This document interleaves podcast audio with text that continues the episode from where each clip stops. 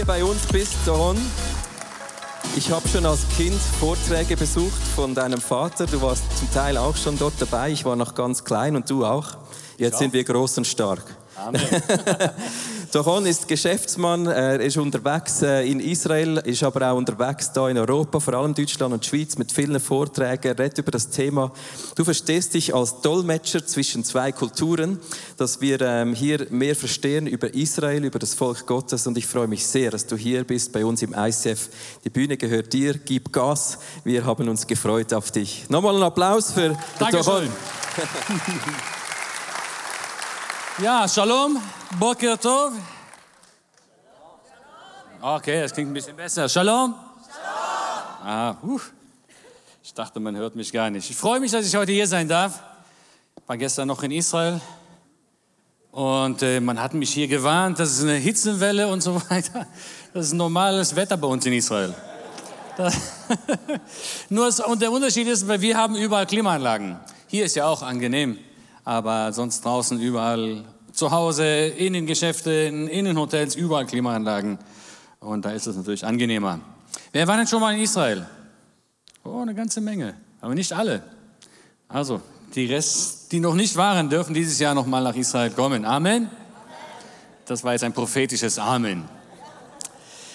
Ja, ganz kurz über mich selbst dass äh, ihr auch wisst, wer hier vor euch steht, weshalb ich als Israeli Deutsch spreche. Das kommt daher, ich bin in Deutschland geboren, mit elf Jahren nach Israel eingewandert. Also meine Eltern haben mich damals einfach so mitgeschleppt, da waren wir noch klein und haben uns gar nicht gefragt. Ich war elf Jahre alt, für uns war das super. Wir kannten Israel immer nur vom Urlaub, vom Strand. Und so dachte ich, Mensch, als äh, mein Vater sagte, wir ziehen ganz nach Israel, wow, das ganze Leben wird jetzt nur noch Urlaub sein. Ich liege unter einer Palme mit einer Kokosnuss und einem Cocktail am Strand, aber das war doch nicht ganz so, wie ich mir das vorgestellt habe. Wir kamen dann nach Israel und äh, dann ging es sehr schnell los. Nach der Schule erstmal drei Jahre zur israelischen äh, Armee. Ich habe bei der israelischen Marine gedient in einer Sondereinheit. Hab zwar den Strand gesehen, aber von der falschen Seite. Ich wollte am Strand liegen, aber ich sah immer nur vom Raketenschiff den Strand und von, von der Ferne in diesen drei Jahren. Ähm, ja, und nach diesen drei Jahren Armee müssen wir jedes Jahr nochmal zum Reservedienst. Das müssen die Schweizer ja auch, aber wir müssen den ganzen Monat jedes Jahr, egal was du beruflich tust, du musst einfach alles stehen und liegen lassen und dann musst du da antreten. Und das ist, weil wir einfach so schön umzingelt sind mit friedlichen Nachbarländern. Da bleibt uns leider nichts anderes übrig. Und leider ist das noch so. Äh, jetzt bin ich auch schon über diesem Alter und brauche da nicht mehr hin. Also über 45 muss man da nicht mehr zur, äh, zur Armee. Es heißt, wenn Israel von allen Fronten angegriffen wird, dann werden auch wir alte Knacker nochmal gerufen. Dann brauchen sie noch mehr Soldaten. Aber momentan äh, dürfen oder müssen unsere Kinder zur Armee. Meine Frau und ich, wir haben vier Kinder. Die älteste ist 22. Dann noch haben wir noch eine, die hat ihren Militärdienst schon beendet. Dann haben wir noch eine 19-Jährige, die ist gerade in der Armee, nicht weit vom Gazastreifen einen 16-jährigen äh, Sohn und eine 11-jährige Tochter. Ihr seht, Israel ist ein fruchtbares Land. Da wachsen nicht nur Pampel, Pampelmusen und Apfelsinen. Amen. Vor einigen Jahren haben wir auch eine messianische Gemeinde gegründet, meine Frau und ich. Wir sind Pioniere, wir bauen gerne was auf und wenn es dann aufgebaut ist, dann fragen wir den Herrn, wie geht's, den Herrn, wie geht es weiter? Und er hat auch immer wieder neue Projekte und Ideen für uns und so haben wir die Gemeinde abgeben dürfen und äh, sind jetzt äh, haben mehr Kraft und Energie und Zeit für neue Missionen und Projekte. Ich stelle mir vor, wenn ihr zu einem Israel-Sonntag gekommen seid, dann seid ihr auf gewisser Weise auch Israel-Freunde. Amen. Aber bitte werdet nicht automatisch, weil ihr Israel-Freunde seid, Araberfeinde. Das ist mir sehr wichtig, das im Vornherein klarzustellen, dass ein Israel-Freund soll nicht, darf nicht und muss nicht automatisch ein Araber-Palästinenser-Feind sein. Hier machen manchmal die Israel-Freunde einen Fehler und meinen, wenn ich jetzt ein Israel-Freund bin, muss ich automatisch ein Araber-Feind sein. Das muss nicht automatisch sein. Das ist nicht richtig. Das ist doch nicht biblisch und das ist auch nicht christlich. Denn unser Gott im Himmel, der hat auch einen Heilsplan für die Araber und er hat die Palästinenser genauso lieb wie uns Juden. Auch wenn sie uns momentan noch ein bisschen ärgern aber er hat sie genauso lieb. Er hat uns Juden zwar auserwählt als sein Volk, aber nicht, weil er uns lieber hat. Das dürfen wir nicht verwechseln. Wir wurden auserwählt, weil Gott braucht ein Werkzeug. um seine wichtigste Botschaft, das Evangelium, durch das jüdische Volk als Werkzeug in die ganze Welt zu verbreiten. Das ist das, was Israel, was die Juden zum auserwählten Volk Gottes macht. Nicht, weil wir besser sind, nicht, weil wir es verdient haben und, es, und auch nicht, weil er uns lieber hat, sondern Gott suchte ein Werkzeug. Und so hat er sich ausgerechnet das kleinste, schwierigste. Du bist ein widerspenstiges Volk, du halsteriges Volk. Gerade diesen kleinen, krummen, schwierigen Schraubenzieher Israel hat Gott sich auserwählt. Wir hätten uns vielleicht einen großen Hammer auserwählt dafür. Für Gott hat sich ausgerechnet das kleinste Volk, das schwierigste Volk auserwählt, um seinen allerwichtigsten Heilsplan, das Evangelium, durch sie in die ganze Welt zu verbreiten. Und das ist alles, was uns zum auserwählten Volk Gottes macht. Nicht, wir sind nicht besser. Auch wir messianischen Juden, wir denken, wir sind nicht besser. Wir werden so manchmal von den Christen in den Nationen so hoch gejubelt, als wären, hätten wir so die VIP-Sitze im Himmel. Nein. Wir sind nicht besser. Gott hat einen Heilsplan für alle, hat alle Menschen gleich lieb. Juden, und die Araber und alle anderen und die Palästinenser, sondern hat für alle einen wunderbaren Heilsplan. Amen.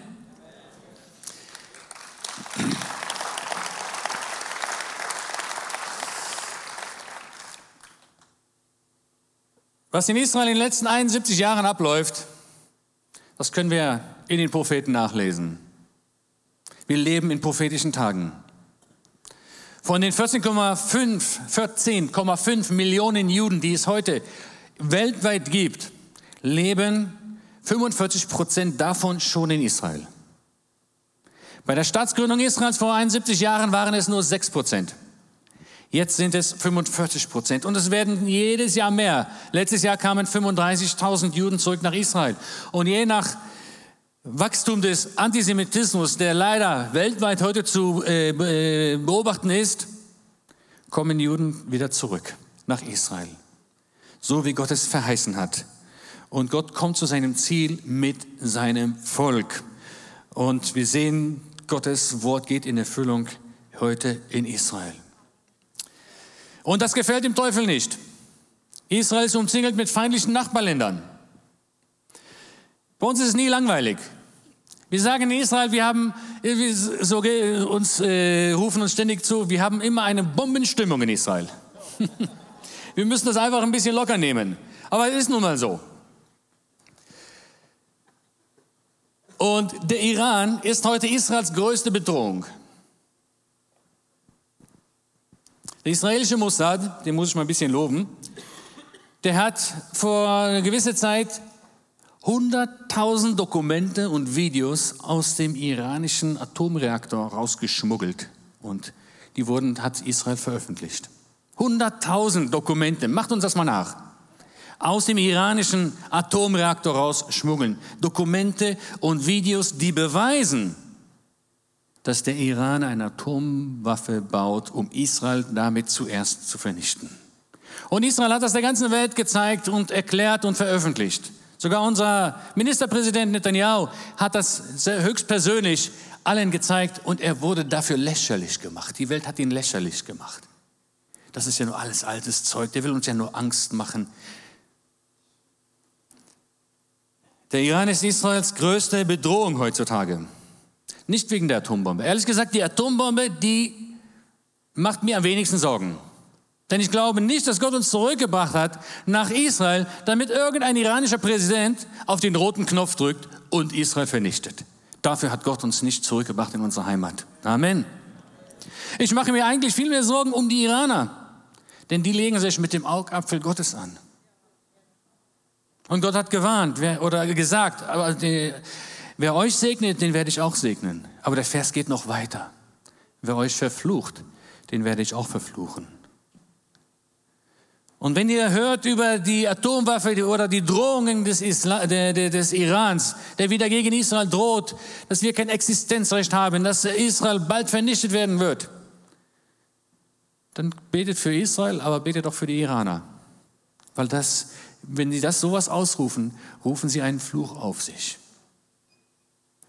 Trotzdem ist der Iran eine militärische Bedrohung heute für Israel. Den Iran haben wir nicht nur weit hinten beim äh, Iran, den Iran haben wir heute schon an der syrischen Grenze mit Israel. Ständig baut er militärische Stützpunkte auf an der Grenze mit Israel, die wir ab und zu bombardieren müssen. Warum sollen wir auch warten, bis die Raketen auf uns fallen? Dann haben wir den Iran im Libanon, der die 80 Prozent von der Hezbollah-Armee, Hezbollah-Armee das ist keine Terrororganisation mehr, das ist eine Armee. 80 Prozent von Hisbollah werden vom Iran finanziert. Wir haben den im Iran auch schon im Libanon. Dann haben wir den Iran auch im Gazastreifen im Süden. Hamas arbeitet im Auftrag von, von, vom Iran und der islamische Dschihad-Terrororganisation wird auch finanziert vom Iran. So umzingelt der Iran ganz Israel mit Bedrohungen wie eine Krake und ist eine Bedrohung für Israel.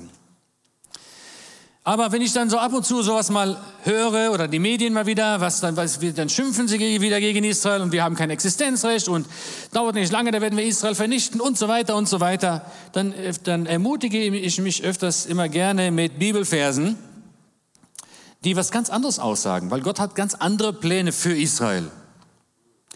Ich lese nur mal ein paar. Also die Propheten sind voll mit Gottes wunderbaren Pläne für Israel. Übrigens auch für den Nahen Osten. Gute Pläne. Für die arabischen Länder würde es auch gut ausgehen. Da lesen wir in Ezekiel 36, Vers 24, denn ich will euch aus den Heidenvölkern herausholen und aus allen Ländern sammeln und euch wieder in euer Land bringen. Das geht heute vor unseren Augen in Erfüllung, Tag für Tag. Es vergeht kein Tag, wo nicht am Flughafen von Tel Aviv, von Israel, Juden zurückkommen und einwandern nach Israel. Jeden Tag. So wie Gott es verheißen hat. Ich werde euch wiederbringen in das Land, in euer Land. Also wenn da hier noch jemand ein Problem hat, dem das Land gehört, sorry, das hast du, dann hast du ein Problem nicht mit mir. Dann hast du ein Problem mit Gott. Gott nennt dieses Land euer Land. Und ich will reines Wasser über euch sprengen. Und ihr werdet rein sein. Von all, aller eurer Unreinheit und von allen euren Götzen will ich euch reinigen. Ja, das muss auch noch geschehen. Israel ist kein frommes Volk. Aber erstmal sammelt Gott sein Volk ein. Und dann kommt die geistliche Wiederherstellung danach. Und ihr sollt in dem Land wohnen, das ich euren Vätern gegeben habe. Und ihr sollt mein Volk sein und ich will euer Gott sein. So sieht die Zukunft Israels aus. Dann lesen wir in äh, Propheten Amos die letzten zwei Verse, Kapitel 9, Vers 14, 15. Und ich will das Geschick meines Volkes Israel wieder wenden. Und sie werden die verwüsteten Städte wieder aufbauen. Das machen wir. Unser Problem ist nur, wir nennen das jüdische Siedlungen. Und für die ganze Welt ist das die größte Sünde für Israel. Die Siedlungspolitik. Die bauen jetzt Häuser mitten in der Wüste. Aber das ist genau das, was Gott verheißen hat. Nachdem er das Volk wieder zurückbringen wird, werden wir die verwüsteten Städte wieder aufbauen. Die jüdischen Siedlungen sind, werden genau dort aufgebaut, wo damals die Städte standen. Und wir werden sie bewohnen, steht hier, und Weinberge pflanzen und deren Wein trinken. Und das tun wir auch gerne. Besonders den Wein trinken. Gärten anlegen und deren Früchte genießen. So sieht die Zukunft Israels aus. Und ich werde sie einpflanzen in ihr Land und sie sollen aus ihrem Land, das ich ihnen gegeben habe, nie wieder herausgerissen werden, spricht der Herr dein Gott. So sieht die Zukunft Israels aus. Und ihr seht, wie oft Gott das wird betont, in ihr Land. Und sie sollen aus, äh, äh, und sie sollen aus ihrem Land, das ich ihnen gegeben habe. Gott betont das ständig, weil er wusste, irgendwann kommen die Nationen, kommen die Medien, kommen die Völker und behaupten, das ist überhaupt nicht unser Land, das ist ein Land, das wir geraubt haben. Und so betont er es ständig wieder und wieder und noch deutlicher und noch deutlicher in seinem Wort, wem dieses Land gehört. Amen. Und nachdem wir dieses Mal zurückgekehrt sind, werden wir nie wieder herausgerissen werden. Und deswegen mache ich mir auch gar keine Sorgen um den Iran. Überhaupt nicht.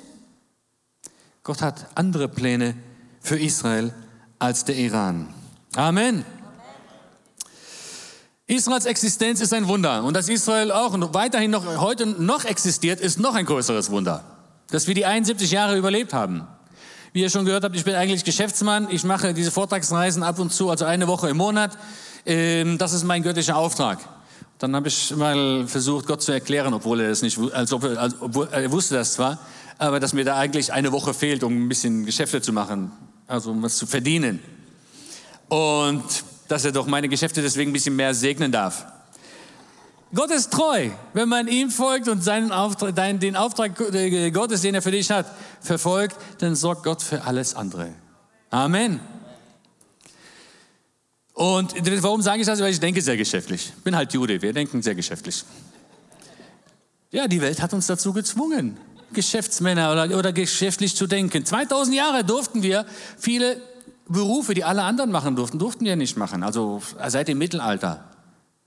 Wir durften äh, ganz normale Berufe gar nicht ausüben. Wir durften nur äh, Händler sein oder, oder wir durften keine Häuser besitzen zum Teil. Wir durften nicht alles. Und dann, muss, dann lernt man irgendwie doch, um, um die Runde zu kommen. Man lernt das. Wenn du nichts hast, dann machst du aus nichts etwas.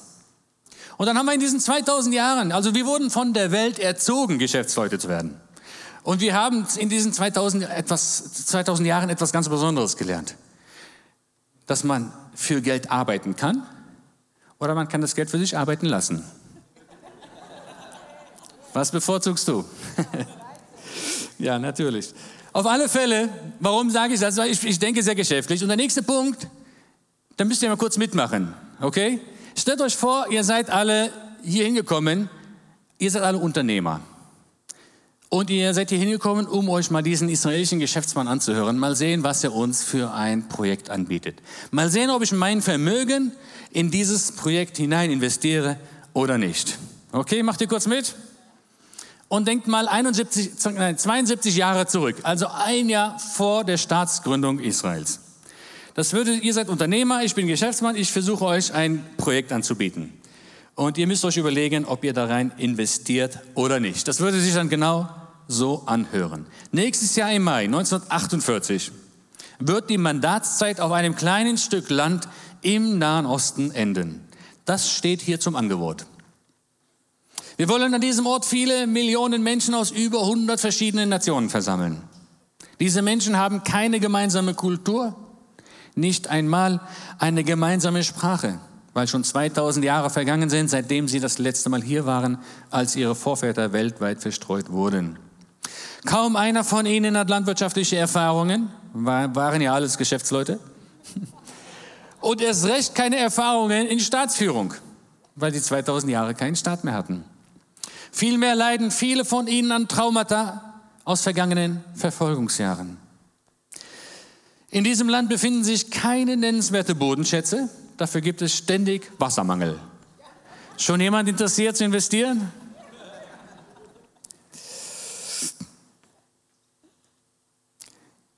Der Norden ist mit Sümpfen bedeckt, welche höchstwahrscheinlich zu Malaria führen werden. Und der Rest des Landes ist mit Wüsten bedeckt. Für die Europäer wird das Klima ziemlich schwierig zu ertragen sein. Und da wäre noch ein anderes Problem. Das Land ist von Millionen Feinden umgeben, die eigentlich niemals Interesse an dem Gebiet zeigten, da sie an unbegrenzte Geldressourcen verfügen. Aber diese Nachbarländer, diese Millionen Feinde drumherum, werden so im Schnitt alle 10, 20 Jahre versuchen, mit einem Krieg diese neuen Bewohner total zu vernichten. Und dann werden diese Bewohner in diesem kleinen Stückchen Land ständig mit Terroranschlägen bedroht. Also, meine Damen und Herren, ich frage Sie, wer ist bereit, sein Vermögen in dieses fantastische Projekt zu investieren? Eins, zwei, drei. Also Anzahlungen nachher. so sah das aus vor 71 Jahren. Wer hätte gedacht, dass nur drei Jahre nach Ende des Holocaust, nur drei Jahre nach Ende des Zweiten Weltkrieges, plötzlich wieder einen jüdischen Staat geben wird? Wer hätte das geahnt? Nein, dass ein Volk zurückkommt in eine Wüste und macht innerhalb 70 Jahren ein Paradies daraus. Wer hätte das geahnt? Nein, Entschuldigung, kein Volk kam zurück. Ein Überrest von dem Volk kam zurück. Der Überrest von dem jüdischen Volk kam zurück und machte aus einem Sumpf, aus einer Wüste eine Start-up-Nation. Ein Paradies innerhalb 70 Jahren. Wer hätte das gedacht? Nur drei Jahre nach Ende des Zweiten Weltkrieges hättest du damals, zwei, also zwei Jahre danach, also ein Jahr vor der Staatsgründung Israels, jemandem gesagt, weißt du, nächstes Jahr wird es wieder einen jüdischen Staat geben, die hätten dich alle für verrückt erklärt. Aber wenn Gott das verheißen hat in seinem Wort, dann geht das in Erfüllung. Auch wenn das nicht in unsere Logik passt, auch wenn das nicht in unsere Politik hineinpasst oder in unser humanistisches, super gerechtes Denken hineinpasst. Wenn Gott das verheißen hat in seinem Wort, dann geht das in Erfüllung, weil Gott ist nicht politisch korrekt. Amen. Gott ist biblisch korrekt. Er steht zu seinem Wort, auch wenn alle Politiker dagegen sind, auch wenn die ganze Welt nicht versteht, was passiert und das nicht für möglich halten kann. Wenn Gott das verheißen hat, dann kann so etwas auch geschehen, nur drei Jahre nachdem die Welt versuchte, das jüdische Volk zu vernichten, zu vergasen. Und es fast geschafft haben. Nur drei Jahre danach gab es wieder einen jüdischen Staat, so wie Gott es verheißen hat. Ich werde euch zurückbringen aus allen Nationen in euer Land Israel. Und wer hätte gedacht, wisst ihr, was Luther mal gesagt hat? Über Israel, das es damals noch nicht gab. Wenn es jemals wieder einen jüdischen Staat geben wird, dann lasse ich mich beschneiden. So unmöglich war das, der Gedanke allein, dass es einmal wieder einen jüdischen Staat geben wird. So unlogisch, so, das passte in keine Politik, in keine Logik hinein. Aber Gott hält sich zu seinem Wort. Und heute dieses kleine Land, was vor 70 Jahren noch Wüste war. Aus diesem Land kamen allein zehn Nobelpreisträger, allein aus Israel.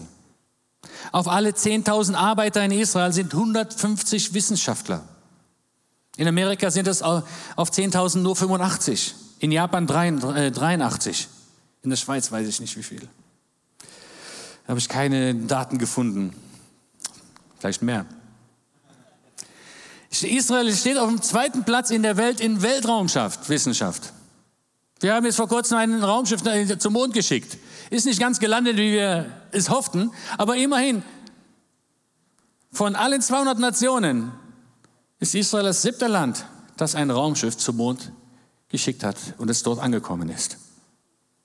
Wenn es noch besser gelandet wäre, dann wären wir eins von den vier Ländern, die ein Raumschiff dort landen geschafft haben, dort landen zu lassen. Aber immerhin, wenn man daran denkt, vor 70 Jahren war das alles nur Wüste dort. Daimler, Porsche und Volkswagen haben Technologiezentren und Entwicklungsbüro in Tel Aviv aufgebaut. Wer hätte gedacht, dass eine ausgestorbene Sprache wie die hebräische Sprache, die 2000 Jahre nicht gesprochen wurde, heute von einem ganzen Volk wieder gesprochen wird. Wer hätte das gedacht? Sowas geschah noch nie in der Geschichte. Und erst recht nicht nach 2000 Jahren. Das ist kein Zufall. Das passiert nicht nur mal so, zufällig. Nein, das ist ein Beweis, dass die Bibel recht hat, dass die Verheißungen in Erfüllung gehen. Und somit ist Israel ein Beweis, dass es einen Gott gibt. Amen. Gott hat verheißen, ich werde euch zurückbringen aus allen Nationen in eure Heimat Israel. Und das geschieht vor unseren Augen. Wir sind, leben mitten in diesen Tagen drin. Dann hat Gott gesagt, dann wird die Wüste wieder grün werden. Und sie wird immer grüner in Israel. Wer schon mal in Israel war, der hat das selbst gesehen. Und dann werdet ihr die Häuser und Städte wieder aufbauen wie in alten Zeiten. Und genau das machen wir in den jüdischen Siedlungen. Das geschieht vor unseren Augen. Das heißt, mit jedem Juden, der in Israel einwandert und jeder Baum, der gepflanzt wird und die Wüste grün macht und jedes Haus, das wir bauen, sei es in einer Wüste oder in Jerusalem, erfüllen wir das, was Gott verheißen hat mit Israel und beweisen der Welt, dass Gottes Wort in Erfüllung geht und dass die Bibel recht hat. Und somit ist Israel der Beweis, dass es einen Gott gibt. Und das ist das Problem der Welt mit Israel. Glaubt mir, es liegt nicht an der Siedlungspolitik. Israel wurde auch angegriffen, bevor wir, bevor den Sechstagekrieg, bevor wir das Westjordanland zurück befreit haben von den Jordaniern. Auch da gab es Kriege gegen die Juden, gegen Israel und Terroranschläge. Die haben nicht angefangen seit der Siedlungspolitik. Nein. Israel ist der Beweis, dass es einen Gott gibt. Und die Welt ist gegen alles, was göttlich ist und erst recht gegen alles, was beweist, dass es einen Gott gibt. Amen. Und jetzt werde ich euch verraten, wann Jesus wiederkommen wird. Die Bibel spricht davon. Also Tag und Stunde darf ich euch ja nicht verraten. Aber es steht sogar auch im Neuen Testament ganz klar. Petrus, ihr kennt die Stelle, wo Petrus ähm, und Johannes auf dem Weg zum Tempel an dem Tor, das man schöne Tor nannte, vorbeiging. Und da lag ein äh, lahmer Mann. Und dieser lahme Mann hat gebettelt um Geld. Und Petrus hatte nichts dabei, nur Fische. Und sagte, sorry, heute habe ich kein Gold und Silber dabei. Ich habe mir überlegt, wann, wann ist, hat er mal Gold und Silber in der Tasche gehabt? Also das ist ja nicht so ein Typ, der mit Gold und Silber rumläuft. Aber immerhin, da hat er vielleicht ein bisschen zynisch gesagt. Auf alle Fälle, er sagte ihm, ich habe kein Gold und Silber, aber im Namen Jesus steh auf und gehe. Ein Wunder, er wurde geheilt. Und im Nu hatte Petrus eine ganze Menge Israelis um ihn herum stehen. Und wer uns Israelis kennt, wir sind sehr neugierig. Und Petrus, wie sich das gehört, hat, sich, hat eine Bühne gehabt, ein Publikum gehabt und hat angefangen zu evangelisieren. Und da sagt er unter anderem in 3. Äh, Apostelgeschichte 3, Vers 19, äh, als sie alle drumherum standen, so tut nun Buße und bekehrt euch, Apostelgeschichte 3, dass eure Sünden ausgetilgt werden, damit Zeiten der Erquickung vom Angesicht des Herrn kommen und er den sende, der euch zuvor verkündigt wurde, Jesus Christus. Und jetzt kommt der wichtige Vers 21, den der Himmel aufnehmen muss oder musste bis zu den Zeiten der Wiederherstellung. Petrus sagt den Leuten in Jerusalem, dass der Himmel Jesus aufgenommen hat bis zu einem gewissen Zeitpunkt, bis zur Zeit der Wiederherstellung. Und jetzt fragt sich natürlich jeder, ja, welche Wiederherstellung meint denn Petrus hier? Das sagt er im gleichen Atemzug, im gleichen Vers direkt weiter. Alles dessen, wovon Gott durch den Mund aller seiner heiligen Propheten von alters her geredet hat. Und wenn du wissen möchtest, über welche Wiederherstellung die Propheten von alters her geredet haben, kein Problem. Dann blätterst du mal ein bisschen nach vorne, liest mal wieder in den Propheten und stellst fest, dass die Propheten von keiner anderen Wiederherstellung gesprochen haben, als von der Wiederherstellung Israels. Was Petrus hier den Leuten sagt in Jerusalem, ist, dass der Himmel Jesus aufgenommen hat, bis Israel wiederhergestellt ist. Wann es soweit ist, können wir nicht sagen. Wir wissen nicht, wie viele Bäume wir noch pflanzen müssen, wie viele Häuser wir noch bauen müssen. Das weiß Gott allein. Aber wir wissen eins von diesem Vers, dass die Wiederherstellung Israels die Bedingung ist, eine Bedingung ist für die Wiederkunft Jesu. Amen. Und das Problem dabei ist nur, dass noch jemand diesen Vers kennt. Der Teufel kennt das auch. Der Teufel weiß auch, dass Israel, damit Jesus wiederkommen kann, muss Israel wiederhergestellt werden. Jetzt versteht ihr, warum Israel ständig bedroht wird, warum man ständig versucht, Israel zu vernichten. Daran liegt das. Es liegt nicht an der Siedlungspolitik. Wir haben im Gazastreifen alle 21 jüdischen Siedlungen geräumt. Und jetzt fragen wir, wo ist der Frieden? Der Gazastreifen ist judenrein. Alle, alle Juden sind raus. Wo ist der versprochene Frieden? Siedlungsräume, wenn wir rausgehen aus dem Westjordanland, aus dem biblischen Judäa und Samaria, das bringt nicht Frieden.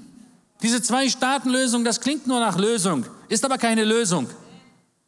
Selbst die Palästinenser wollen keinen, keinen, zweiten palästinensischen Staat. Die wissen ganz genau, dass in diesem Westjordanland dann das aussehen wird wie im Gazastreifen heute. Regiert von der Hamas-Terrororganisation.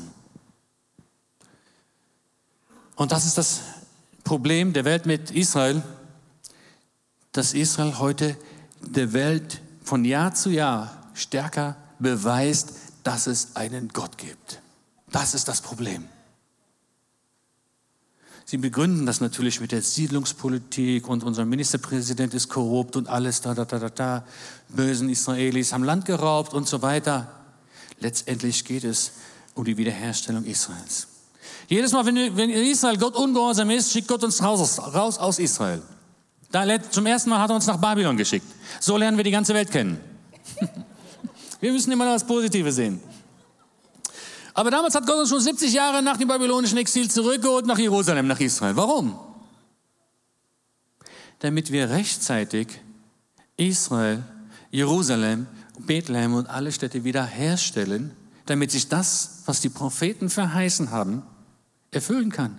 Weil die Propheten haben verheißen, dass der Messias der Juden, der Erlöser der Welt vom jüdischen Volk kommen wird, in der jüdischen Stadt Bethlehem geboren wird. Da konnten wir doch gar nicht in Babylon bleiben. Sonst wäre Jesus ja ein Babylonier. Deswegen musste Gott schon 70 Jahre nach dem babylonischen Exil das Volk zurückholen, damit wir rechtzeitig es schaffen, Israel, Jerusalem, Bethlehem wiederherzustellen. Und wenn ihr die Bibelstellen kennt, wenn ihr, ich möchte einfach ermutigen, wieder erneut das Alte Testament zu entdecken. Dort steht in Nehemia Kapitel 4, Vers 1, als sie gerade zurückkamen und Jerusalem wiederhergestellt haben, als aber äh, die Araber, Ammoniter und, und alle Nachbarvölker äh, von Israel hörten, dass die Wiederherstellung der Mauer von Jerusalem fortschritt und dass die Lücken sich zu schließen begannen, da wurden sie sehr zornig. Was sie zornig machte, war nicht die Politik der Juden, war nicht, weil die Juden sie provoziert haben. Was sie zornig machte, war, sie sahen, dass die Lücken sich zu schließen begannen. Die Wiederherstellung Jerusalems. Weil der Teufel wusste ganz genau, wenn Jerusalem wiederhergestellt ist und Bethlehem und Israel, dann kommt Jesus zum ersten Mal. Ist doch klar, dass er vorher, dass er alle Nation, äh, äh, Nachbarvölker losschickt, um diese Wiederherstellung zu verhindern. Und er meinte, dass er dadurch das erste Kommen Jesu verhindern kann. Und genau das passiert auch heute. Gott holt jetzt sein Volk zurück, damit sich ein Vers in der Bibel erfüllt. Dafür sammelt Gott jetzt sein Volk zurück nach Israel. Und dieser Vers, den finden wir in Sacharja ähm, 12, Vers 10. Und dann werden sie auf mich schauen, den sie durchbohrt haben. Wir wissen, dass Jesus nach Jerusalem zurückkommen wird und dann auf dem Ölberg stehen wird und dann werden wir auf ihn schauen, den wir durchbohrt haben. Aber dafür müssen wir ja alle dort sein, sonst würde Jesus ja alleine da stehen. Dafür holt Gott jetzt sein Volk wieder zurück, damit sich das erfüllt. Und das ist der Grund, warum die Welt so sehr gegen Israel ist.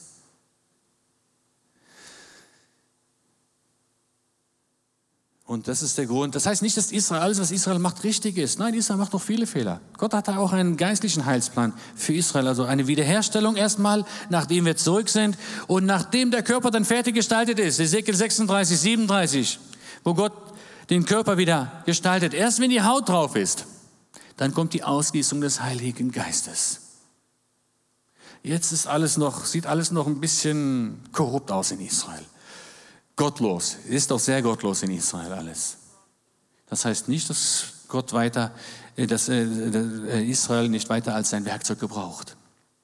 Wenn ihr gerade, wenn ihr dieses Bild kennt aus Ezekiel, wo gerade der Körper wieder auf, hergestellt wird, wenn der Körper fertig ist, dann sieht das schön aus. Aber wenn er gerade so im Aufbauen ist, dann sieht das hässlich aus. Stellt euch das mal vor, wenn gerade das alles so aufwächst.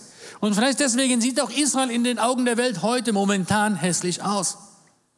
Aber das wird einmal sich ändern, wenn Israel fertig wiederhergestellt ist. Und wenn es dann soweit ist, dann kommt die Ausgießung des Heiligen Geistes. Dann wird Gott sein Odem hineinblasen in den Körper und wird ihn wieder ins Leben rufen.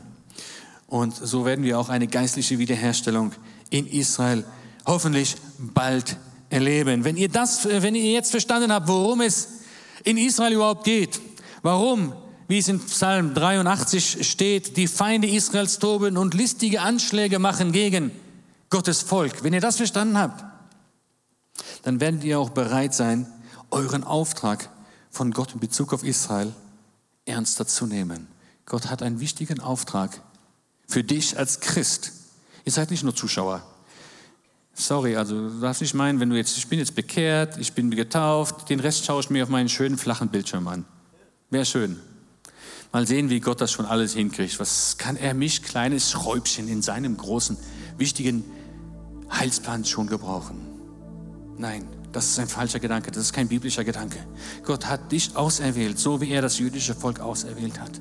Und er will dich gebrauchen und er hat für jeden von euch, jeden von uns einen Auftrag auch in Bezug auf Israel. Es ist in Gottes Augen sehr wichtig, wie du als Person, wie deine Gemeinde und wie deine Nation sich zu Israel verhält. Daran liegt Segen und Fluch. ob es uns passt oder nicht, ob wir die Israelis mögen, ob die alles richtig machen oder nicht, das spielt gar keine Rolle. Es kommt gar nicht darauf an. Aber Gott hat, steht zu seinem Wort. Ich werde die segnen, die euch segnen. Ohne Bedingung. Nicht erst, wenn sie alle lieb und brav sind. Jetzt schon. Und so hat Gott auch einen wichtigen Auftrag für dich in Bezug auf Israel. Aber das bei der nächsten Session. Amen. Gottes Segen.